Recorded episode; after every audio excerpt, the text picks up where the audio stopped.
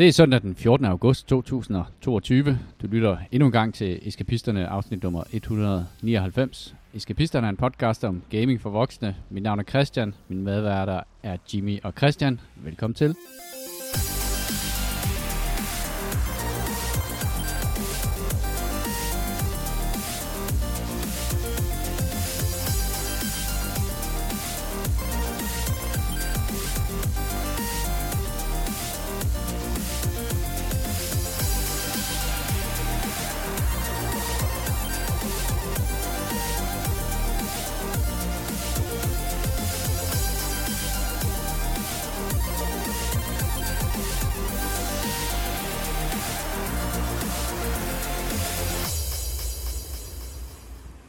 Nummeret en gang til. Det var meget sejt, du sagde, I lytter endnu en gang til afsnit nummer 199. Ja, det er så godt lavet.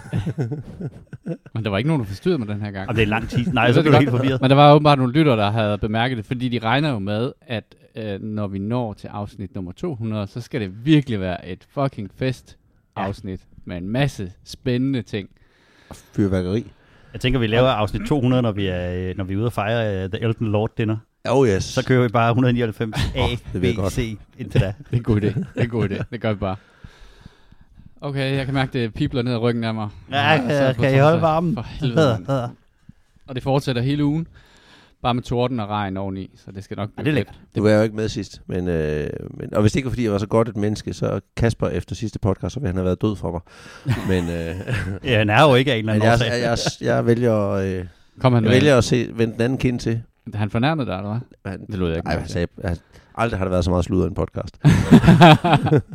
ja, du havde været der. Du havde været der som en, eh, som en lille søm og have rettet alle de der fejl der. Ja. Sådan at vi ikke skal sidde her i starten af vores podcast og Så- undskylde. Turn the other ass cheek. Alt så det hakker spætten. Nemlig. Sådan der. Godt, du er tilbage, Kasper er Kasper. mistænkelig nok forsvundet. Ja, han turde ikke i dag. Jeg vidste godt, jeg kom. Ah.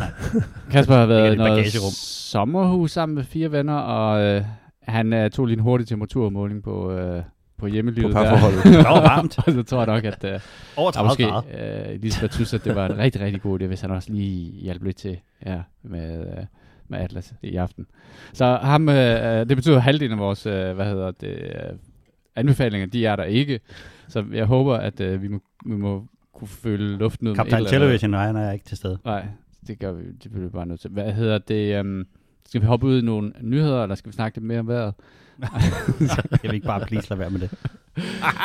Øh, På at jeg øh, så lige, og det var, øh, jeg hørte sådan lidt omveje, at nu kommer, og den er faktisk allerede kommet, øh, Discord til Xbox.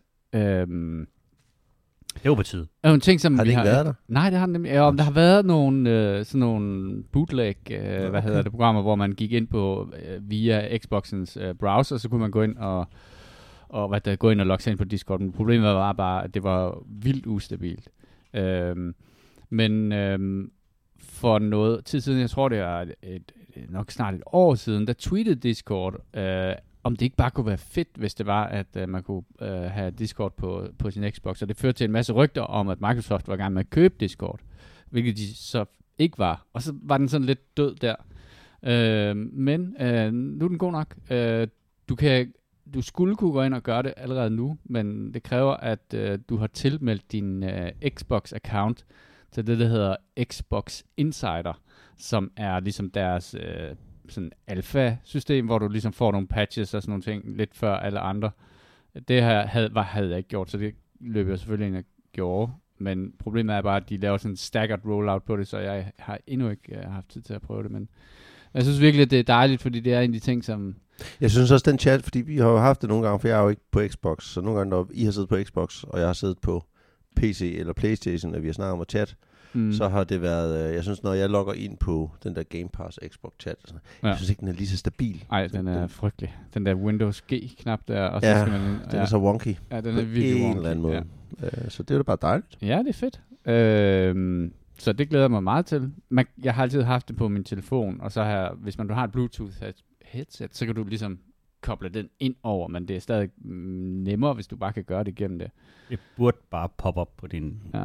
Xbox, ikke? Og det siger også noget om styrken af, hvad hedder det, af Discord, ikke? Mm. Altså, det er svært at udmanøvrere Discord, fordi det er mere end bare dem, der lige spiller det spil. Det er jo dem, man Der har er blevet i sin- community feel over det også. Ja, nemlig, og det er dem, som man har i sin gruppe af venner, ikke? og man behøver ikke nødvendigvis at spille det samme spil for, at synes, at det er hyggeligt at sidde og snakke sammen. Jamen, det, er også, det gør også, at du, kan, du, du starter altid Discord, når du starter et spil, eller Mm. sætter dig ned for at spille, og så dels så kan du se dine venner, du kan se, om der er sket noget i de der kanaler, og hver eneste gang, du går ind i et nyt spil eller et eller andet, så står der altid, join the Discord server.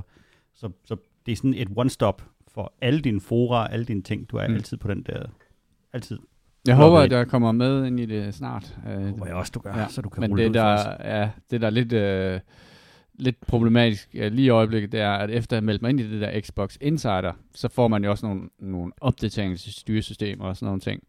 Og det har åbenbart fucket fuldstændig op øh, i forhold til forbindelsen mellem min Xbox og mit tv. øh, så jeg nu øh, kun kan køre det i HD, og jeg kan ikke have øh, HDR igennem, øh, og den siger, at øh, jeg skal skifte øh, kablet til mit, øh, til mit HDMI 2.1 øh, stik. Så, så jeg ved ikke lige helt, hvad der er, der foregår. Nu har jeg bestilt et, et nyt HDMR, eller HDMI øh, 2.1, øh, som kommer på et eller andet tidspunkt. Jeg har ikke sådan en helt store forhåbning, så det løser problemet. Og det er ikke så godt, når man har investeret i, Ej, du har bare mange til penge i verdens en- største beta-test. i et nyt tv, som du ved, kan alt det der 120 refresh rate og 4K, og det hele bare skulle synge, ikke? Og så øh, skal, ligger man der og rundt med sit tv-møbel og prøve at trække ledninger ud og sætte dem i igen, og trække ledninger ud og sætte dem i. Jeg er ikke 100% sikker, at det har noget at gøre med det der insider, men det var bare på samme tid, det skete. Mm. Så, så, Jeg var normalt ikke så meget for at, øh, at announce spil, som kommer om rigtig, rigtig lang tid. Jeg synes, det er noget af det mest irriterende. Men jeg så lige, der var en, øh, Star et Citizen. remake på vej af Alone in the Dark. Og det er sådan et af de der spil, jeg har spillet så, så lang tid siden, så det har sådan en nærmest mytisk status.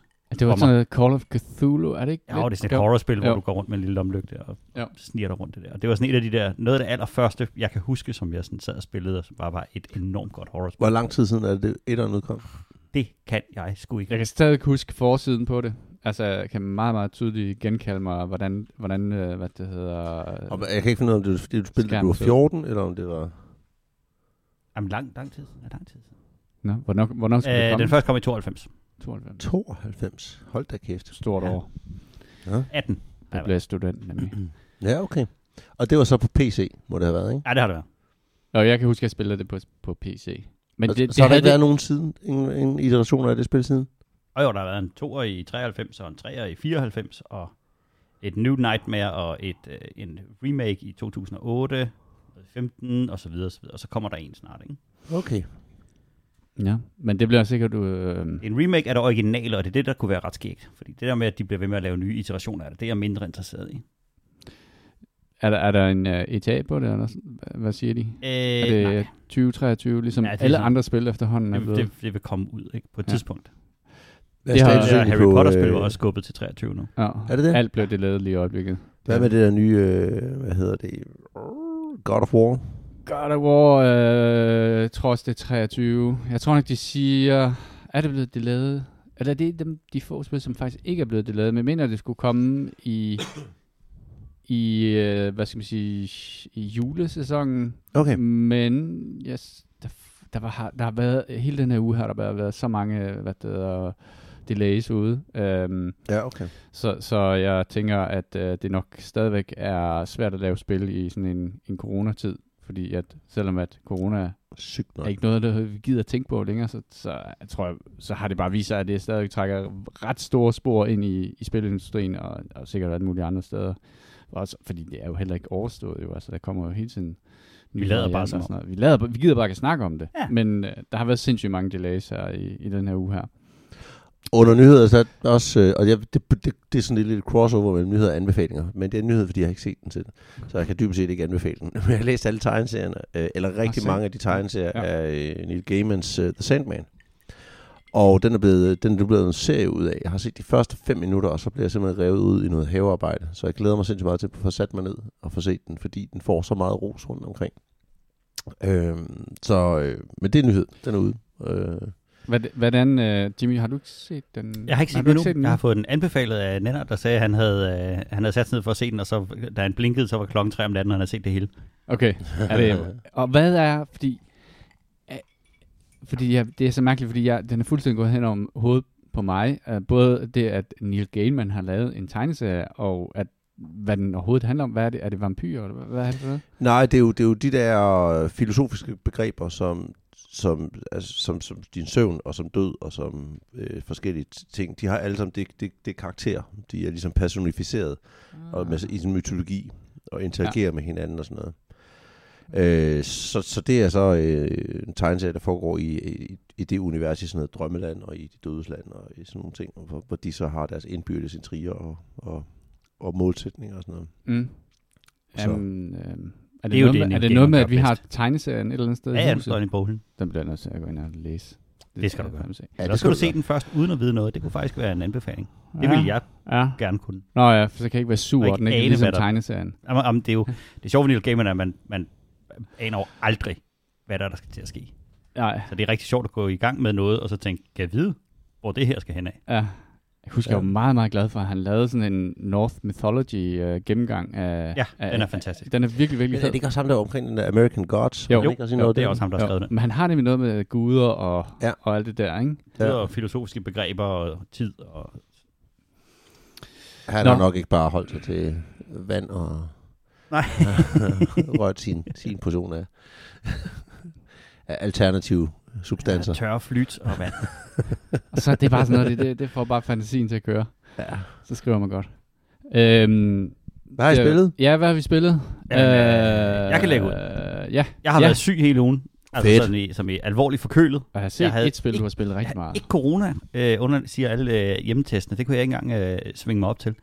Men jeg var simpelthen nødt til, jeg kunne sidde og se dig spille Hunt, og så var jeg simpelthen nødt til at lave noget, der ikke var særlig stressende. Mit, så mit er tænkte jeg- meget hurtigt overstået, hvad jeg har spillet. Og så tænkte jeg, så går jeg i gang med et, øh, et nyt spil, et survival-spil, men, øh, men et, som har fået sindssygt gode anmeldelser, hvor man skal bygge en landsby.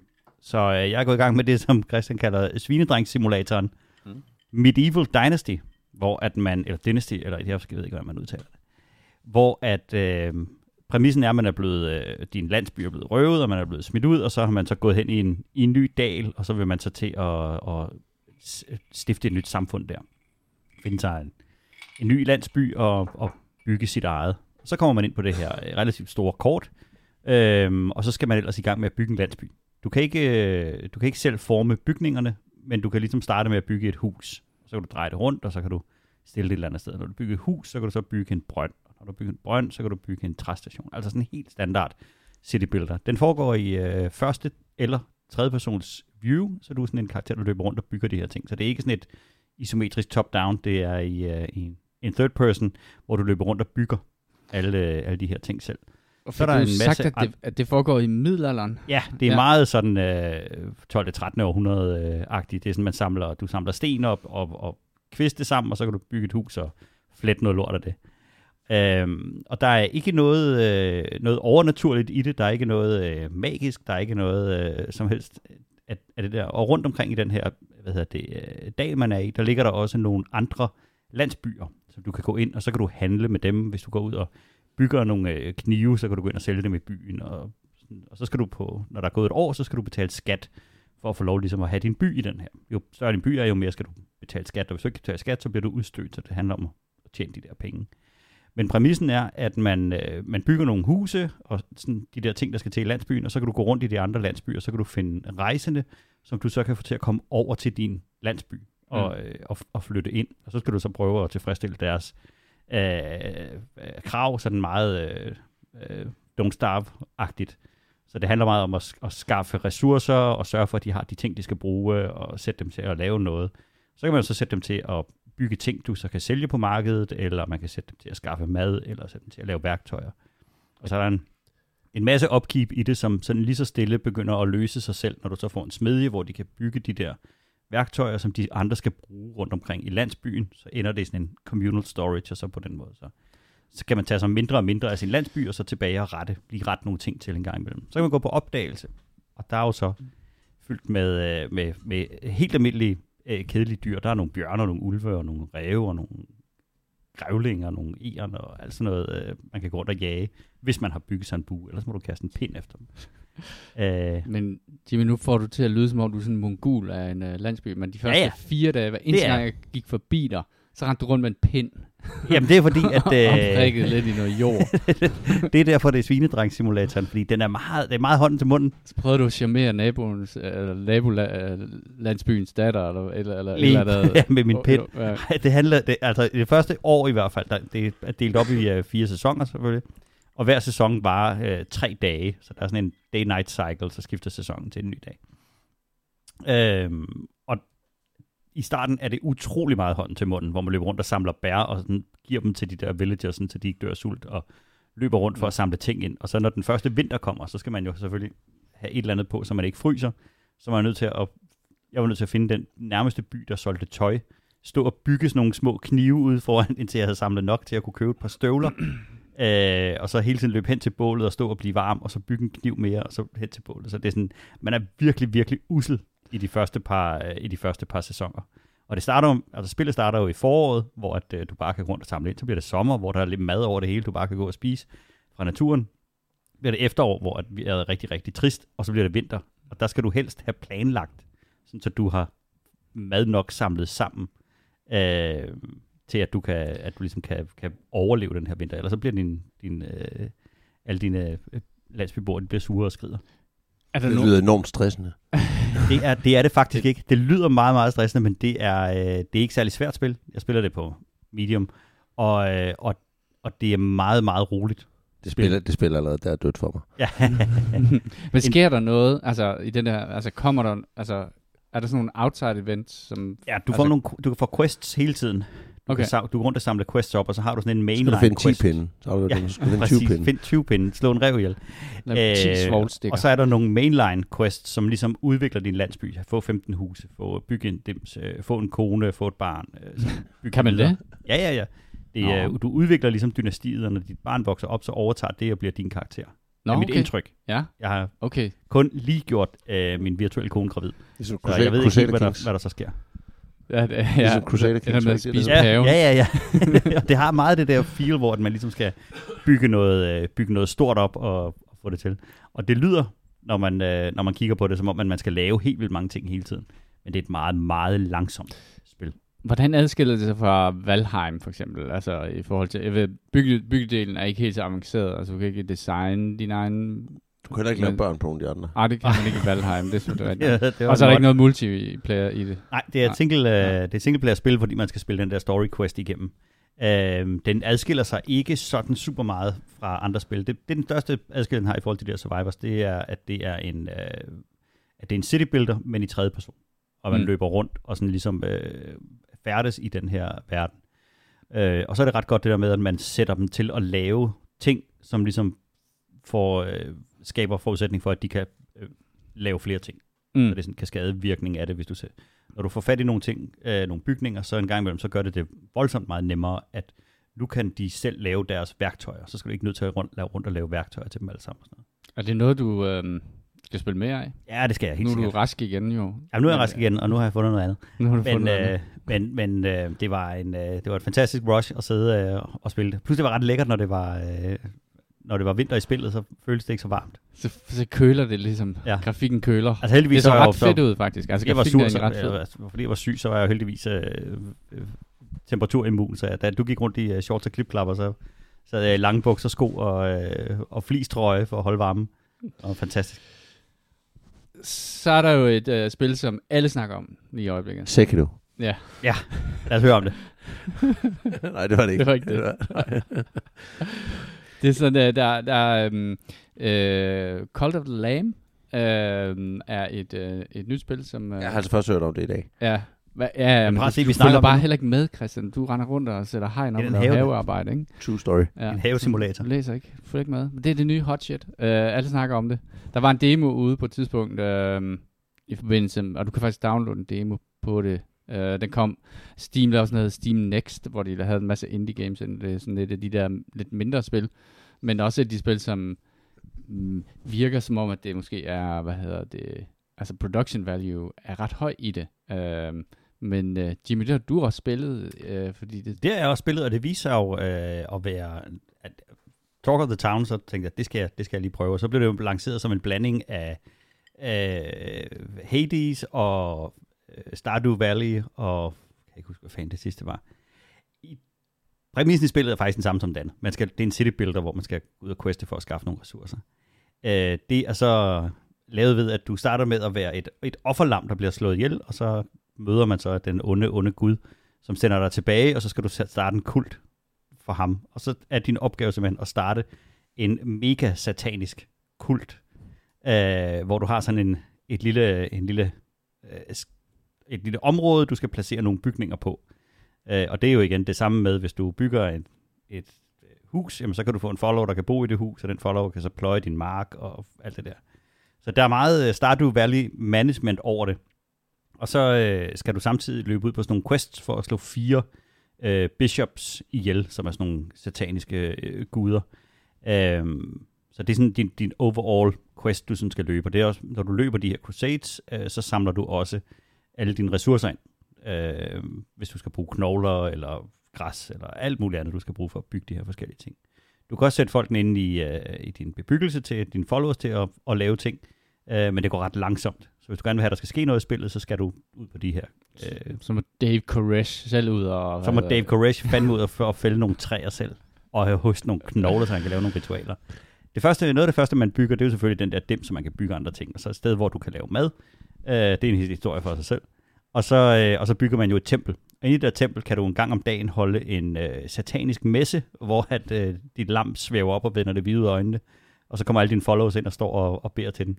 Og det som spillet her, det gør rigtig, rigtig godt, så er det, at det er alle de ting, der er med i en helt almindelig city builder. Mm. Fuldstændig mm. ordinær. Men det er lavet i sådan en enorm Cartoon Network cutesy uh, tegneseriestil. Der er sådan og så, det minder mig lidt om Happy Tree Friends. Ja, det er sådan der... store glade ansigter, og så ja. har den de der mi, mi, mi, mi, mi, mi, hey, glade lyde, når de gør et eller andet. Og de smiler alle sammen, når de er blevet uh, forbandet i den her sataniske uh, ting. Og så skal man jo tage en masse valg i forhold til den her. Man samler nogle ressourcer sammen, som giver dig muligheden for at lave nogle doktriner. Og du kan så på, jamen, hvordan skal de forholde sig til liv og død, hvordan skal de forholde sig til mad, til, øh, til deres materielle ting, til øh, sådan nogle forskellige, der kan, du, øh, der kan du vælge en række doktriner, som jeg tror du har fem valg per, nej, fire valg per, per ting, ikke så 20 i alt. Og det er typisk sådan noget, om det skal være, være øh, at man skal at du skal kunne øh, tro dine øh, followers øh, og få penge, eller du skal kunne bestikke dem med, med penge og få loyalty ud af dem, eller om de skal øh, skal kunne spise græs uden at komme til skade, eller om de skal få en anden fordel i, i den der. Og så er det øh, og så er der en fantastisk humor i spillet. Altså mm. det er, det er, jeg startede jo med at finde ud af, at man kan navngive sine followers. Så jeg startede med at lave hele flokken med Jule og Christian og Lotte og Lea og Bo og Kasper og alle, øh, der ligesom i, uh, her, de blev, de blev proppet ind i. Og en af de første quests, jeg fik, det var, at Lotte kom og bad, om jeg ikke kunne lave hende en skål lort, hun kunne spise. Uh, og, og, og så gør man det, og så er hun... Little, little too close to home. og så bliver den follower fantastisk glad, og så kommer der en anden follower hen og spørger, hey, kan du ikke myrde Christian? Så bliver, så bliver vi alle sammen bare enormt glade. Okay. Og så vælger du et eller andet, et ritual, hvor at man offrer en... Øh, og så bliver alle enormt... Øh, det lyder simpelthen så sjovt. Det, det er ret skægt. Og dine, dine followers skal man sådan hele tiden holde med mad, og med, hvad hedder det, øh, og så skal du rydde op efter dem, fordi de render og skider og brækker sig over det hele. Grafikken så nærmest sådan lidt Hello Kitty cute ud. Jamen det er virkelig, virkelig øh, nuttet, og så er det jo, øh, alting det er omvendte kors og pentagrammer og, øh, og super sataniske forbandelser af hinanden. Så det er, det er ret skægt. Jeg er vild med, jeg er vild med præsentationen af det. Det minder ja. mig lidt om sådan noget, der var det der andet survival sim, der hed Oxygen Not Included, som også har sådan nogle rigtig ja. fede animationsting. Og, ja, det er Don't Starve folk. Ja, og Don't Starve, uh, yes, er, jo også, uh, ja. er jo også en, helt klart i familie med det der. Og de tager nogle meget, uh, meget, meget uh, seriøse animationer og gør dem bare enormt cutie. cutie poo, ja. ikke? Og, og, der, og det fede ved den her, så er det, at du kan vælge... Men det er ikke de der, det, det er ikke de der Kleist, der har lavet det der? Nej, Nej det, det er øh, noget, der hedder Massive Monster, og så er det Devolver, der udgiver det. Okay. Og det er rigtig godt. Ja. Øh, men det, stille, det, giver nogle, det giver nogle fede, altså der er nogle, selvfølgelig nogle dilemmaer engang imellem, men hvis der er, dine, dine followers kan jo blive utilfredse, hvis deres faith bliver for lav, og så kan de begynde at sprede dissent, og så kan du jo vælge at, at ligesom hæve stemningen ved at ofre den follower, du synes går og træls. og der, det, der er det også sjovt at have navngivet. Det er, kan, er det sådan run-based? Altså det minder mig også lidt om Rimworld, det der med, at der, er det sådan en ekstremt dysfunktionel øh, hvad det er, familie, man skal holde styr på, men men kan man gennemføre det? Altså, har du nogen idé om... Ja, der er de her kan... fire top bosser, du skal slå ihjel. Hver eneste gang, du løber et crusade, i, øh, man starter i noget, der hedder Darkwood, så løber du den igennem og slår en endboss ihjel. Når du har gjort når du har slået fire forskellige endbosser ihjel i den, så åbner der en dør ind til den bishop, som så er, når du på femte løb i Darkwood, der kan du så slå ham ihjel. Og mens du løber de her, så får du dels nogle tarotkort, som giver dig specielle evner eller forbandelser undervejs. Du får nogle auto eller nogle, nogle tilfældige våben, øh, du så har mulighed for at finde bedre undervejs. Øhm, og man kan, få, man kan bygge nogle bonusser op ved, at du laver din by bedre. Så der er også et kæmpe stort skill tree i det, hvor du kan udvide dine evner. Øh, dels så kan du finde en masse ting til at bygge i din by, men den karakter, du spiller, bliver også bedre for at få flere øh, range attacks, eller mere skade, eller sådan et eller andet på den der. Og så hver eneste gang, du går på et run, så bliver det så tilfældigt genereret. Øh, det er Slated Spire, som det minder rigtig meget om. I den der, øh, den laver sådan en forgrening, hvor du kan se, okay, der er de her seks veje, jeg ah. kan tage. Her vil jeg kunne samle en follower, her vil jeg kunne, hvis jeg tager den her vej, så kan jeg skaffe ressourcer, hvis jeg tager den her vej, så skal jeg kæmpe rigtig meget. For det kan godt være, at du skal ud for at snappe knogler, så du kan lave nogle ritualer, for eksempel. Så, så det er sådan en, blanding, en god blanding af, ja, af, af Hades, af Slay the Spire, og så, øh, og så Stardew Valley, hvis man kan lide dem. Og det, det er samtidig ikke rigtig nogen af dem, fordi det er mindre kompliceret i run-based, eller i den der tree structure, end Slay Spire er. Kampdelen i det er væsentligt mindre kompliceret og avanceret, end Hades er. Den er meget tight, okay. og det fungerer rigtig godt, men du kan kun angribe og dodge. Det er sådan set det. Øh, og de der våben har ikke super mange af de her fantastiske øh, evner, som du havde i Hades, hvor du kan bygge en hel masse ting op. Øhm, og, og Stardew Valley-tingen er, den, er, er også meget simpel. Men de tre ting lagt sammen med den der Hello Kitty-agtige øh, verden, gør det faktisk rigtig, rigtig hyggeligt og rigtig sjovt at spille. Er det noget sted, der halter eller noget? Altså kamp, kampdelen, er den lige så sjov som City Builder-delen, eller går de øh, Det tager cirka 10 minutter at lave run. Okay. Øh, det er dem, jeg har lavet. Og det har ikke været svært endnu, og det igen starter jeg bare på at spille medium. Okay. medium. Øhm, det fungerer fint, fordi at man ved, man skal noget andet også. Så det er meget sjovt at lave den der, de der runs, fordi mm. så kommer du tilbage med masser af ressourcer, og så kan du bygge noget i din by, og så samtidig, så, og så har den også et overworld map, hvor du kan gå mellem nogle forskellige locations. Så du kan for eksempel fiske, hvis mm. man har et simpelt minigame system. Og så er der en masse quests, du sådan skal løbe og løse, hvor samle nogle ting ind, og så får du flere tarotkort for eksempel, eller du får øh, bedre øh, muligheder for at løse dine øh, andre opgaver. Så der er sådan en, der er en, et, et væld af opgaver, du kan, ligesom kan gå i gang med. Du kan spille et, øh, et terningespil, hvis du har lyst til at sidde og spille Knucklebones med de der øh, forskellige karakterer, du møder i det. Okay, fedt. Så der er meget at lave, og det, øh, jeg tror, det kostede 20-30 euro. Eller sådan det, der, er meget, der er value for money i det, og det er godt lavet. Men det er helt sikkert, at de spil, det, det, det, det, det, det lokker mig. Ja, det, det, det, der, det, du spillede sidst også, uh, Thompson, som du vil stadig spille, det Hard West. Ja. Det er også et, som jeg godt kunne finde på at overveje at spille, hvis jeg havde tid nok i mit liv. Så måske det bliver, måske det ikke. Jamen, jeg, synes, jeg, tror, jeg tror faktisk, du bliver glad for det. Jeg har, jeg har spillet, jeg har ikke spillet så meget Hard West, som jeg havde drømt om, at jeg ville gøre, fordi at øh, min tid er blevet stjålet af Hunt for det meste, men jeg har altid startet Hard West op, og så får jeg lige spillet 20 minutter, en halv time eller sådan noget, så kommer der nogen på, og så skal vi spille hånd resten af aftenen. Så det, det er mest, jeg har spillet, men jeg, jeg vil sige, at øh, ind, det, det tog en øh, virkelig stejl øh, læringskurve, det tror jeg, du vil synes er ret fedt, fordi at øh, der er kun tre sværhedsgrader i spillet, det er Easy, Hard eller Nightmare, og jeg spiller på Hard, uh, og det gik rigtig, altså i starten, der gik, gik det rigtig godt, men shit, man skal begynde at tænke sig om, øh, når man kommer ind i nogle af de senere missioner. Der var en, øh, en særlig en mission, jeg tror, jeg kom for tidligt op til, fordi man får også langt mere valgmulighed i at kunne flexe imellem main missions og side missions, og man kan få bounties og sådan nogle ting. Men det hele kommer tilbage til det der kampsystem der, hvor du, hvor du både... Øh, hvor du, kan, hvor du laver et loadout både i forhold til at du har flere folk øh, i dit roster, end du kan tage med. Du kan tage fire mand med, men du har måske flere af dem, og hvordan nogle af dem har nogle fede synergier i forhold til hinanden. Og, og nogle gange så undværer man, du ved, jeg har sådan en indianer, som er rigtig, rigtig god til at løbe hen og slå folk i hovedet med en øh, sådan tomahawk. Men nogle gange tager man jo ikke ham med, og så mangler man helt klart den del. Så har man måske nogle sniper-agtige classes i stedet for. Men det kommer hele tiden tilbage til det der med, at du skal knække banen, fordi den er rigtig meget en puzzle. Det der med, at du hele tiden skal slå nogen ihjel, øh, for ligesom at få din... Øh, er det turn-based, ikke? Jo, det er turn-based. Combat, combat ja.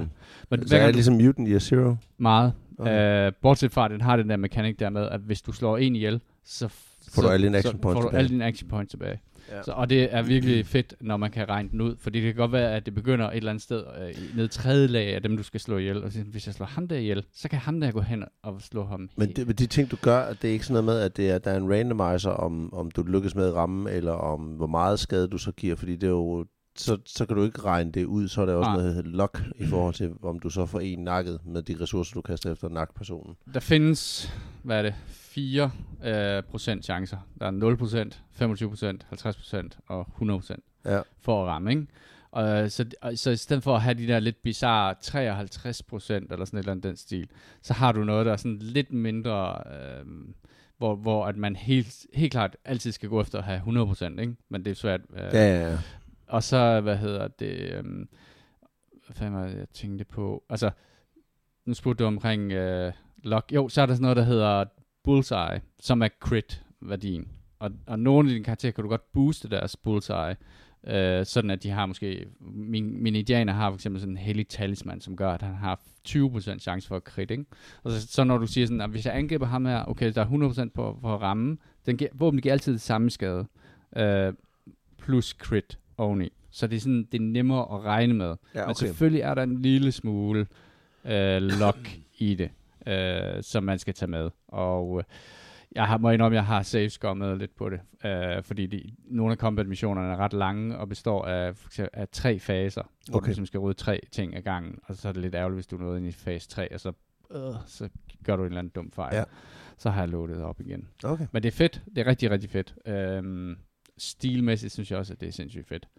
Øh, og historien er god. Øh, det er jo sådan noget cowboy ukult øh, noget. Øh, Der er nogle gode quips, som når er man god. sidder og hører øh, lydsagen. Ja, lydsiden er faktisk Så rigtig, ligesom rigtig Wild Wild West med Kevin Klein. Nemlig, lige Ja. præcis. Lige præcis. og så i stedet for, var det, var det ikke sådan en æderkop, sådan en mekanisk æderkop? Jo, eller var det sådan den, eller? Ja. Ja, jo, der, det Der er sådan jeg. Der demon, er sådan en steampunk det øh, vandet der. der er sådan et dæmontog, det her, hvor, som faktisk øh, går på sådan nogle, øh, hvad det hedder, Åh, fedt. klikkede klakkede fødder, der, Okay. som har rejst igennem den her verden her og vendt det hele på hovedet, ikke? Ja. Øh, jo, det er fedt. Øhm, men altså, det meste af min tid er gået med at spille Hunt. Øhm, som Det er der jo heller ikke noget galt i. Nej, det er det faktisk ikke. Jeg har, hvad, og, jeg vil Faktisk sige, ikke noget galt i. det er faktisk overhovedet ikke noget galt i. Men jeg er jo også, jeg er også øh, nu har jeg endelig fået lagt Sekiro fra mig. Øh, og fik gennemført det, og fik Platinum, hvilket krævede, at man skulle gennemføre det. Jeg tror, det var fire gange, jeg skulle igennem det. Øh, så det, det, jo, det jo sgu rart. Jeg kan huske første gang, jeg spillede Sekiro, der kom jeg fra det, tror jeg, da vi begyndte at spille Ghost Recon, øh, som Right lanes. Ja, det mener jeg, det var det, der ligesom trak mig fra det. Og dengang havde jeg nemlig sådan nogle, ja, det hedder ikke seneskede hende betændelse, men jeg havde problemer i min tommelfinger dengang, i den ene tommelfinger, efter den der Madame Butterfly kamp, som jeg var ligesom det, der stoppede mig dengang. Nu startede jeg så forfra på det og spillede det igennem, og jeg er langt men kommet hele vejen igennem. Og, og lige nu har jeg så sagt, nu kan jeg ikke spille Playstation indtil min, fordi begge mine tommelfingre allerede der er sådan på andet eller tredje run, run var de fucked. Altså, men jeg er nødt til at spille power through, fordi ellers så mister jeg det der muscle memory. Ja. Og, for jeg havde virkelig, vidderligt lært mange af de der bosser at kende nu, alle deres movesets, hvilket man kan ikke på anden måde. Altså, der er, nogen, der er en eller to bosser, du sådan kan cheese, men ellers så skal du simpelthen, der, der er to-tre bosser, som er så nådesløst svære, og du skal jo igennem dem hvert run. Øh, og jeg var bare så taknemmelig, da jeg slog den for sidste gang, da jeg vidste det sidste gang, jeg møder dig. Men der var jeg så begyndt at blive sådan comfortable, så jeg vidste, Ja. når han gjorde det, så skulle jeg gøre det, og sådan noget. Så, så man kan jo lære det der shit, men, men det var nådesløst. Og jeg synes faktisk, altså nu har jeg, jeg har gennemført Demon Souls, og jeg har gennemført Dark Souls 3, og jeg har gennemført Elden Ring, Bloodborne og Sekiro. Og jeg har Platinum Elden Ring, Bloodborne og Sekiro. Og jeg, Du kan faktisk godt kalde dig selv en gamer. Endelig. Langt en idiot. længe. Men jeg synes faktisk, at, at øh, Bloodborne har det fedeste univers. Jeg synes, Sekiro har den fedeste historie, og er absolut det sværeste af alle de spil, uden sammenligning. Ja. Øh, og så Elden Ring, Elden Ring synes jeg faktisk nok er det bedste spil, men det er også det nemmeste spil, uden sammenligning. Det er bare af det bedste spil. spil, synes jeg, vi skal holde fast i. Jamen, jeg synes, Det- det, det er det bedste spil. Ja. Altså, Ja. i forhold til, hvis man taler gameplay, og hvis man taler gameplay loops, og hvis du taler det der med at komme tilbage og underholdningen i det og sådan noget, fordi det, det er jo slidsomt at komme igennem med Sekiro, for eksempel. Det er ikke, det er ikke nogen dans på roser. men historien synes jeg faktisk er den mest, ikke fordi den er, for der er også nogle mystiske ting i den, men den, den, er, den er godt skrevet. Den er virkelig godt skrevet. Øh, så det var sejt. Og så, nu, så købte jeg faktisk det her Stray kattespillet. Gjorde det? Øh, lige der var vi afslutte, så du tænkte, efter det skulle jeg have et eller andet, som ikke krævede noget særligt, hvor jeg bare kunne sidde, som om jeg havde altså sådan et Rui Joins-spil-agtigt. Medieval Dynasty. Ja, ja, og, og det, men det er ikke blevet Stray, fordi Stray ligger der stadig og venter på mig. Jeg har en tanke om, at jeg lige skal spille det, men, men jeg rører ikke den Playstation ind i mine fingre normalt igen. De er helt ødelagt. Du, øh, jeg har faktisk hørt om andre, der har smadret deres hænder, men altså, det er bare altså, kæmpe respekt til, at du bare siger, jeg ødelægger mig selv nu. Fordi at, Jamen, hvor- mange af os, hvor mange af os Det er kender ikke folk som sådan lidt, "Jamen, hvis jeg skal spille tennis, så skal jeg sådan lige have tapet knæet ind. Eller Ja, jeg skal altså lige, jeg skal lige have noget på albuen, hvis jeg skal ned og spille squash. Det er Det er også, for den er sådan lidt halsligt. Nej, nej, du skal bare tape på tommelfingrene, så skal der sat på spille Playstation. Ja, så lige nu der er jeg bare tilbage ved PC og spille lidt Football Manager og lidt hyggeting, indtil jeg er klar igen. Og det kunne godt være, at det blev noget Call of the Lamb eller Hard West, jeg lige skulle kigge på i mellemtiden. jeg vil godt uh, se dig gennemføre uh, Hard West på samme måde, som du gennemførte uh, Mutant Year Zero. Mutant Ja. Year, uden Ja, det gør på sværeste sværdesgrad, Og du måtte ikke dø. og måtte ikke dø med karakterer. Så Men det fede ved det, er, det er jo nemlig den der Jeg med, streamede det. den, Mm. den måde, du spiller spil på, Det Ja, er det er jo ødelæggende perfekt. for alle. Jamen, det er, jo, det er jo perfekt til det der, fordi det er vidderligt en postler, Ja. hvor du sidder Ja. og tænker, hvis jeg gør sådan, sådan, Ja. ja. sådan, sådan, sådan, sådan, sådan, så okay, så kan det lykkes. Uh, så der er meget, meget lidt af det der uh, randomness, eller hvor man skal, man skal, man skal jo virkelig ikke have super muscle memories, eller være god mm. til noget form for moveset. Du kan sidde og tænke og stige og regne den ud. Ja, Der, der, ja, og det er nemlig rigtigt. Altså, man kan sige, der kommer nogle overraskelser i, at du møder nogle, nogle indianer og nogle skurke, som har sådan noget magi, som du ikke ved, hvordan virker, før de ligesom har brugt det på dig første gang. Og, og det er klart, der, der bliver man nogle gange sådan, okay, han, han summoner hvad det, fire spøgelseskrigere eller sådan et eller andet. Ikke? Hvis jeg havde vidst det før, så havde jeg måske an- været knap så aggressiv eller sådan noget i den stil. Men, men når man kender movesettet for, på dem der, ligesom med bosserne i, i alle mulige andre spil og sådan noget, så, så kan man jo regne det med ind i strategien Ja. og spille det. Uh, jeg, jeg tror, du synes, det var rigtig fedt. det tror jeg også. Det tror jeg også. Det er, det, der, er ikke, der er ikke noget der. Det er tiden og øhm, Ja, det er det altid. time, Haven. time and comfort food, der ligger ja. i vejen. ja, ja. Nå, men så kan jeg se, at der står en masse lille, lille ting på vores uh, Trello, og det er jo uh, Bare- bare Kasper. Skal skralderen bare, med skal bare sige Skralderen med den. ja. Ud, ud, ud. Ej, Star Trek er lort, lad os komme videre. Yes, ej. så det må Kasper heller selv stå for næste gang. Ja, ja. Det kan de, Ej, det kunne være fedt tale hans anbefalinger, og hans, de spil, han har spillet igennem, uden at have prøvet dem.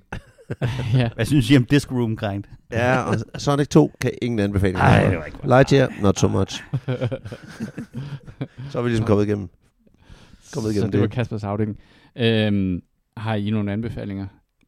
Ja, Det har I. jeg har hen over Det sommerferien, har jeg været i haven hele sommeren, øhm, og revet haven rundt. Men Kæmpe så, anbefaling. Kæmpe anbefaling. Nej, så jeg til, til gengæld, og så lige skulle, øh, var helt smadret, så så jeg, og ikke, ikke lige spillet Sekiro, så fik jeg set en serie, der hedder Barry, af, hvad det hedder, Bill Hader, Ja. som øh, er sådan en, han er notorisk kendt for at være sådan en, øh, en, der har spillet alle mulige fede biroller i andre store ting.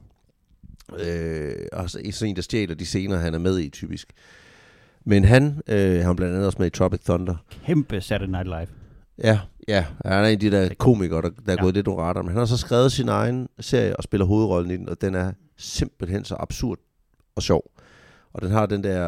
Altså, han spiller en ex-marine, som efter han øh, kom hjem fra marine, så blev han så øh, ligesom rekrutteret ind i sådan en legemorderbranche. Så han er legemorder. Han har sådan en mand, der styrer, hvad for nogle jobs han skal ud på og sådan noget.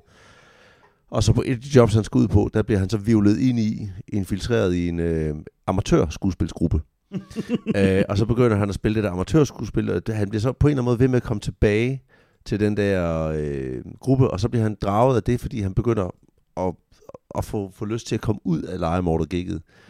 Øh, og han er sådan en lidt der drifter igennem verden, uden rigtig at tage kvalitativ stilling til de ting, han, han laver, og sådan lidt moralsk fuldstændig off. Altså, han har ikke nogen, noget moralsk kompas. Øh, Som Og det ham- en af mine venner ville kalde, øh, han tager kun forløbige beslutninger. Ja, ja, præcis. Og ham der er hans agent, ham der ligesom er ham, der hyrer ham til det job, så er hans uh, recruiter, han vil jo gerne blive ved med at holde ham i det. Og, og øh, så han prøver at balancere det, samtidig med, at han også prøver at balancere den tjetjenske mafia, der også opererer der i LA, hvor han er, og den kolumbianske mafia, så, Obviously. de har nu, så han har alle de her ting, han prøver at jonglere rundt. Og alle afsnit af der, de er bare så godt skrevet, de er så godt skudt, og han er jo sindssygt, øh, og karakteren er så fed. Øh, der, der er tre sæsoner af den, øh, og jeg tror, der kommer en fjerde sæson. Jeg tror, den er announced. Øh, selvom træerne, den tegner til at lukke den på en eller anden måde. Den, den er vanvittig morsom og, og, øh, og underholdende, når man lige giver den tid. Okay. For det er sådan en slow burn ting. Og hvor, og hvor er det, jeg kan se den? Den kan du se på HBO. HBO? Ja. Er det også der, man kan se What We Do in the Shadows? Ja. Så er det jo det, vi skal beholde. Ja. øh, Og så har jeg set, på Amazon Prime har jeg set øh, den der øh, All or Nothing fodbolddokumentar. Den kan jeg sidde og se, mens jeg spiller fodboldmanager. Nå. Og der er lavet en sæson, der fulgt Juventus i en sæson, og øh, Manchester City i en sæson, og Tottenham i en sæson, og så nu er det Arsenal. Jeg har ikke set de andre, men jeg ser Arsenal fra sidste, deres sidste sæson sidste år, hvor Amazon Prime fulgte med, der er lavet, jeg ved ikke, hvor mange afsnit der er der. Men Har du så man- flere fjernsyn, Vil så jeg du kan synes, se en fedt. fodbolddokumentar, spille fodboldmanager, og så se en fodboldkamp samtidig? Mm. Ja, det, det, det sker. Det kan noget. Så Altså, jeg kigger bare. over på Thomsens øh, skærmsetup her, og så siger jeg, det kunne, det kunne blive et godt fodboldsetup. Ja. Jamen, øh, ja, det kan jeg jo godt anbefale. Jeg har jo købt en ny skærm. Øhm, Men så- de vender forkert.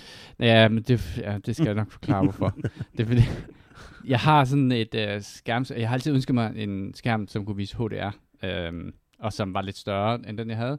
Øhm, så det, jeg gik ud og købte øh, en, godt nok kun en 2K-skærm, fordi jeg bruger ikke så meget, altså jeg har ikke brug for 4K, øh, var ligesom analysen her, og så øh, hvis, når man skal op i, i Var det Lea, der sagde nej? lad, os bare, lad os bare sige, det var mig, der lavede den helt analyse, der jeg var ansvarlig og voksen, og sagde, altså fordi hvis du skal have en af de der rigtig gode øh, HDR-skærme, så koster de omkring 10.000, og er sådan oh, OLED-skærme. Ja. Og det, der, der var jeg altså ikke lige, øh, der var jeg ikke lige øh, helt klar til at lave den investering. Men, men, der er du ikke øh, big boy pants nok til at truffe nej. den hjem. Nej, det havde jeg sgu ikke. Ej, ja, den var jo, altså, yes, ja, det kunne selvfølgelig være Jeg var en del af Det din øh, beslutningsproces, fordi jeg sad herovre og hele tiden rådede dig til at tage de dårlige, dårlige, dårlige beslutninger, som jeg afgør. Men det, som jeg synes, der var ret skægt, så var det, at hvis man ikke bruger 4K, altså hvis det ikke er noget, hvor du siger, jeg gamer i 4K, eller jeg bruger 4K i det, så er det svært at argumentere for, at man skal, at man skal give den, Altså, jeg synes, den der. Men den anden ting, så er det jo det der med, at når man, jeg lavede noget, at der er noget, der hedder NIST, som er åbenbart er skalaen for, hvor Nits, meget Ja. hvor meget HD, HDR noget er. Men mange af de der videoer, som jeg sad og kiggede over skulderen på dig, det er jo dem der, hvor at der sidder nogle superduper eksperter med en elektronmikroskop og siger, ej, jeg kan godt se en forskel her. Mm. Men kan et almindeligt menneske, altså jeg husker ja. Jo tydeligt første gang, vi fik fat i et 4K-fjernsyn og satte Playstation til, og og diskuterede, at, at, er det 4K? Ja. Og var nødt til at gå helt vildt tæt på for at se, er det, altså, kan man se forskellen? Er Pornhub i 4K? Øh, det ved jeg sgu ikke. Det herovre. Øh, Okay. det, hvad er Pornhub? øhm, det, som jeg synes var, var også et problem med 4K, det er, at du tvinger dit grafikkort til at skulle smide dobbelt så mange, øh, hvad, altså du, du gør det virkelig hårdt for dig selv, og jeg synes ikke, at der er særlig meget ekstra ud af det. For du, altså, når du sidder med næsen helt op ad skærmen, ja, så kan du godt kende forskel på 2K og 4K. Øh, men når du sidder sådan normalt øh, afstand fra din PC-skærm, så er det altså ret svært at se for, en, for lægefolk. Øh, så jeg valgte HDR-skærmen tilbage til, at, jeg, at den så øh, var 32 tommer, hvilket var jo fedt jo, fordi så, så fik jeg noget, der var større end det, jeg havde før. Men jeg har sådan en arm, eller sådan en 63 system, hvor man ligesom kan sætte tre skærme op, øh, og den er lavet til en max størrelse på 27 tommer, og det vil sige, de to sideskærme, som jeg har, som jeg har sat op nu, dem har jeg nødt til at lave vertikale, fordi ellers så kunne de simpelthen så de gå ind over den store skærm i midten. Men det har, har faktisk også været meget dejligt, fordi der er rigtig mange af de der hvad det hedder, Discord og sådan noget, som man smider op på den der ekstra skærm, eller sidder og læser et eller andet, en guide eller sådan noget. Den Så du stil. kan se, hvad folk skrev for 14 dage siden. Ja, præcis. Ja, så har du bare hele den der tråd der. Det ville være sjovt, hvis jeg kunne gå tilbage og tjekke, om det var det, du sagde. Ja. Ja, øhm, så det fungerer godt. Indtil videre er Det ser meget godt ud. for det. Det ser Jamen, godt det er dejligt at Ja, have sådan- lækkert, lækkert setup, det derovre. Jeg har fået øre, øreklapskærme. Øhm. der er skærm NV herovre Jeg sidder, jeg sidder jo aktivt og tænker på, hvordan jeg kan opgradere mit skærmsetup nu. Ja, det, det Gør kan et du bare gøre. Altså, handsken er smidt i ringen, øh, Ja, det er... Jimmy, så det er bare... om Jeg kan næsten kun udvide opad. Øh, jeg har også en anbefaling. Øh, jeg spiller jo ikke Magic-kort, øh, så derfor er det vildt underligt, at jeg synes, det her det er så fascinerende. Men øh, Du skal stadigvæk prøve Netrunner en dag. altså kortspillet? Ja. Ja, jamen, jeg, er har, de, jeg har øh, fundet ud af, at... Øh, der, Altså, Det er, live. ja, ja, men ikke, det bliver ikke solgt og udviklet længere. Okay, det, nej, det det er er- stoppet, men det, der, er- der er en nørdekreds, der kører det. Det, det, det, vil du synes var fedt. Tilbage til Sorry historien. til Undskyld. din anbefaling. Nå, jamen, det jeg så sidder og ser, det er, hvad hedder det, på YouTube, øh, sidder og ser sådan nogle videoer øh, med folk, der åbner gamle, sjældne øh, hvad det hedder, Magic, Magic, kort. kort, fra, som har ligget i en kælder i 20 år, eller sådan noget, et eller andet, i den stil. Det er en syg kultur. Det er fandme sindssygt, øh, fordi der er jo rigtig meget af, af, af den her, hvad skal man sige, fascination af Magic kort, og særligt de gamle kort, det er jo det der med, at der er nogle af dem, der er rigtig, rigtig mange penge værd.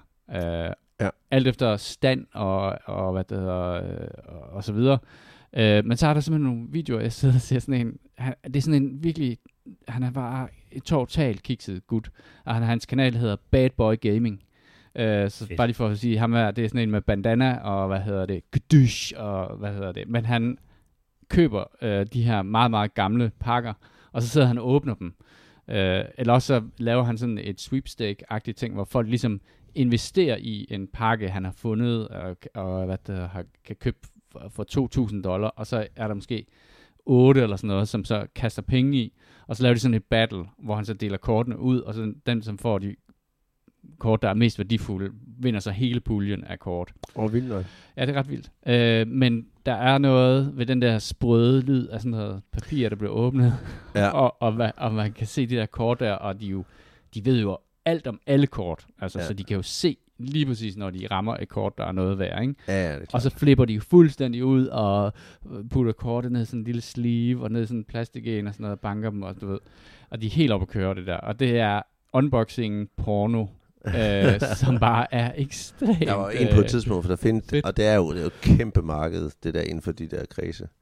Øhm, der var en på et tidspunkt, fordi så er der sådan nogle kort, som egentlig er ret nyttige, og nyttige i forskellige decks, men som på en eller anden, og også måske er, er semi-sjældne, Ja. men som, som man måske godt kan få fat i. Øh, men der var så en, der havde fundet, besluttet sig for aktivt, for han havde fundet et kort, som, som der, var, der var mange, der brugte, men så, som egentlig ikke var sådan, øh, det var umuligt at få fat i. Det var, det var sådan readily available. Så investerede han simpelthen, han brugte, jeg kan ikke huske, om det var, øh, han brugte 50.000 dollar, et eller andet på at opkøbe alt, hvad han kunne på markedet. Det er en kort. Så han satte sig simpelthen på det, og så begyndte at sælge lige stille. Og det blev bomber. Prøv at gå på card market, øh, og så prøv at søge på det kort, der hedder Moat. Jeg kan i hvert fald huske, det har været nede dengang. Øh, Ja, for det, det er det mærkelige, er det, altså det går da lidt op og ned. stødt på det, der var det nede i en pris på omkring, øh, jeg kan ikke huske, om det var 100 euro eller et eller andet. Hvad ligger der i nu? Det ligger i 450 Ja. Men, euro. Men- øh, men det er jo sådan et, der bliver, bare bliver, bliver bloated af, at der er en, der så sætter sig fuldstændig på. Hvad sagde du, det kostede 450 euro? Ja, for Ja. det kort, ja. Fy for helvede, mand. Men det er jo, altså, jeg ved jo ikke, hvordan man spiller Magic. Men jeg, jeg synes jo, at det, at det er jo noget sindssygt fed art, der er på det. Ja, ja, ja. Øh, der er også danske kunstnere, der har skrevet tegnet på det, og, og så videre. Det er, det har også været en helt, det er også en helt ting. Der er også nogle nu, der, i de nyere cycles, der er der kommer sådan nogle samlekort med, du kan få, som bare artwork. Men Du spillede det også. jeg spiller øh, det Jamen, ja, en gang imellem. men du spillede det også på Steam, ikke? Altså, der var Jo, et, jo, et Magic the på- Gathering Ja, kortspil, ikke? jo jo, og den kører jo. Øh, så hver gang der udkommer en ny cycle, så kommer den også der. Og så kan du spille dig til flere pakker og kort, eller du kan købe dig til flere pakker og kort. Kan man sælge sin kort? Altså, er der, er der en, er der jeg en, tror også, er der er en et trading marked? ting derinde. Jeg, jeg er du- ikke 100% sikker, okay. så dybt jeg ikke inde, men det, det tror jeg, det er. Jeg er ikke helt sikker, men Hvad, det tror hvad jeg, er. dit sjældneste kort? Eller dit bedste kort? Altså af fysiske kort, jeg har Ja, derhjemme. fysiske kort. Øhm, det er et godt. Det er nogle dual lanes. Dual øh, Lands, ja, dem flipper de altid ud, når ja, de får. Fra de gamle, øh, enten Unlimited-serien, eller fra, hvad hedder den? Hedder den? Øh, hvad fanden hedder den? Der kom først kom der Alpha, så kom der Beta, så kom der Revised. Revised Edition, eller Unlimited Edition, Dual Lanes. Ja. De er aldrig blevet reprintet, og der er aldrig blevet lavet kort, der er lige så stærke som lande, for det betyder, at du ligger et land, som svarer til to, til lande, to lande. og din lande bruger du til at generere power til at skyde dine ting af med. Ja. Så nu... i Så de det er et kort, der er cycles- både værdifuldt, fordi det er sjældent, og meget, meget brugbart. Ja, og du kan spille, så kan du spille to farver, og så de lande, du har, de Ja, kan så okay. spille begge farver. Du må kun have fire af dem i dit dæk dog. Men uh, dual lands, de er, de er værdi. Og dem købte jeg for år tilbage, og de er blevet blæst op i værdi. Jeg tror, den hedder, jeg kan ikke huske, den hedder Scrub Lands, eller hvad fanden den hedder, den jeg har. Det er den, der er både lavet sort og hvid mana. Øhm, uh, Scrub Land, måske uden S. Øh, måske. For Revised. Hvad ligger den? Ja, det er dem der. 150 euro. Ja. Det er samlet på Black Lotus i stedet for, at de ligger omkring Er de- 10.000 Ja, euro. Black Lotus er, er, jo, er, jo, er jo, øh, hvad hedder det, The MacGuffin, enhjørning Ja. ja. i uh, Magic. Uh, Men der er sådan noget, der hedder The. Power 9. Ja, og der er Black som er- Lotus en af dem. Ja. Det var dem, der udkom i de aller, aller tidligste serier, i alfa og beta-serien, tror jeg, Okay. som så simpelthen fandt ud af, at de var så magtfulde, de kort, eller så stærke, Mm. at man har simpelthen sagt, at vi reprinter dem aldrig, øh, og de er ikke turneringslovlige. Mm. Øh, så The Power 9 er øh, Black Lotus, og så er der sådan nogle artifacts, der er fem artifacts, en for hver farve, så der er en, en Black Mox, en White Mox, tror jeg det hedder, Green, Red og Blue. Så der er sådan en artefakt, du kan lægge, som koster 0 mana at ligge, og så giver den dig så en mana, så du kan spille den farve. Så du kan lægge et land Ah, og den der øh, Ja, Mox, okay. så har du to mana i første runde, så du kan hakke noget af. Og den der Black Lotus, den giver dig tre mana af en hvilken som helst farve, hvis nok med det samme. Så så kan du faktisk i første runde spille noget sindssygt powerful, hvis du har dem. Mm. Og så er der nogen, der giver dig en runde ekstra. Jeg kan ikke huske Time Shift, eller fuck den hedder. Ancestral, jeg kan ikke huske, hvad Ancestral Recall er med i de der øh, Power Night. Men Time Twister hedder den. Egentlig. Så der er ligesom ni kort, som er defineret som de stærkeste, som aldrig nogensinde bliver reprintet. Og de koster jo en, en bondegård. Så er der også sådan kommet noget med, at jeg man kan jo tydeligt se, at øh, de første kort, når de åbner de der gamle kort og sådan noget, så er de ret simple, ikke? Sådan ret simple tryk. Men så siden der er der kommet sådan noget, der hedder foil og sådan noget. Hvor, hvor ja, hvor de og, har sådan noget og, genskin. Ja, og noget. no frame og alt muligt Ja. andet. Og sådan. Og alter, alternate art. Ja, og ja, præcis. Ja, ja, ja. Yes. Det, er- altså, og der er de også bliver nogle, hvor, hvor, hvor teksten, det der beskriver, hvad, hvad kortet gør, hvor den er skrevet på den monsterraces sprog. Og sådan noget, de er også super sjældne. Okay, Så der er sådan nogle, der hedder Phyrexians, en race i spillet. Det må være Og så, vildt. så er der sådan et al- Phyrexian alfabet, man slet ikke kan læse, så der beskriver, at det gør det, så hvis du taber den, så gør den det, og det kan du ikke læse, så du skal vide det. Du skal bare vide det. Det er helt nørdet. Men de der Wizards of, of the Coast, uh, som udgiver det, er, altså, hvordan... Og de har opkøbt jo TSR, der havde der udviklet Dungeons, and- Dungeons and Dragons. ja, Så Wizards of the Coast, på grund af Magic, blev de så store, og TSR smuldrede i interne konflikter. Ja. Så overtog de TSR, og Wizards of the Coast er jo dem, der i dag også øh, øh, laver øh, hele D&D-linjen og alt muligt. Øh, men det kan være, at jeg ender med at, at rent faktisk at spille den her. Men lige nu vil jeg sige, at min, mit behov er virkelig, virkelig godt dækket. Altså, Jeg har rigtig bare kort dem, til du kan prøve det. Jeg gad godt at se nogle af de der kort der. Altså Ja. se din samling. Øh, Det er halvstor. Men jeg har faktisk en anbefaling med. Jeg spillede her i går, spillede jeg noget brætspil med venner. Et spil, der hedder Vagrant Song, hvor, øh, som er sådan et lidt cute øh, light bas, bo, boss battler, hvor man spiller i øh, noget, der ligner depressionens USA. Du er sådan nogen, der hopper på et tog, øh, ude, og så finder du ud af, at det er et spøgelsestog, og så skal du kæmpe med forskellige, forskellige spøgelser, og så hver gang du har haft en, et showdown med et spøgelse, så kommer du sådan en camp face, hvor du møder sådan en, en eller anden underlig kat, der taler til dig og sælger dig upgrades og sådan noget. Og så går du så videre gennem toget, så forgrener spillet sig. Så du spiller egentlig en campaign, og så bliver der fortalt en lille bitte historie, der udvikler sig undervejs, og så spiller du de der forskellige øh, figurer, øh, som, som så skal prøve at finde ud af, okay, men er jeg så ham, der ligesom er healeren, er jeg ham, der er tanken, er jeg ham, der er det, og hvordan vinder vi over den her boss og sådan noget. Og så plotter det så frem, at det er jo virkelig sjovt og virkelig hyggeligt og øh, har en, en, en meget, meget øh, inviterende og indbydende øh, artwork-stil. Er det sjovt at spille flere gange? Ja, det, ja, ja, og det er jo en campaign, og det lugter af, at der kunne godt komme noget expansion til det. Øh, hvis man har spillet gennem hele campaignen, så tror jeg stadigvæk, der har noget replay value, hvis man spiller det med andre. Altså, Ja. jeg kunne godt sagtens spille det to gange og nyde det, fordi du kan spille forskellige karakterer, og de camp, den campaign, du går igennem, den, den linje, du vælger, det forgrener sig, så du, din start vil være ens, men så derfra vil det forgrene sig. Mm. Mm. Har du ellers noget, Jimmy? Ellers så synes jeg, at, øh, at vi skal lukke af her. Og tak fordi du øh, kom og var med, Christian. Det var dejligt, at, øh, at Jeg synes lige, vi skulle have hævet lige, vi kommer og hæve barn lidt her. Og så kan man jo sammenligne, hvad var bedst af de to. Nu kan Kasper til blive Afsnit nummer af- 199, eller afsnit nummer 199. ja, nemlig. Ja, det, og det her, Kasper, det var kan, det rigtige 199. Kasper kan komme ud af dit bagagerum. ja. Der er også lidt varmt derude nu. Så kan du skrive ind til os. Det kan du gøre, det kan du gøre øh, hvad hedder det, på vores øh, Gmail, som er escapistpodcast at gmail.com. Øh, det var alt for denne her udgave af Escapisterne. Hvis du synes, at podcasten er god, så del den endelig med dine venner. På vegne af Jimmy Christian og mig selv. Tak fordi I lyttede med. Husk, der er ny merch i shoppen.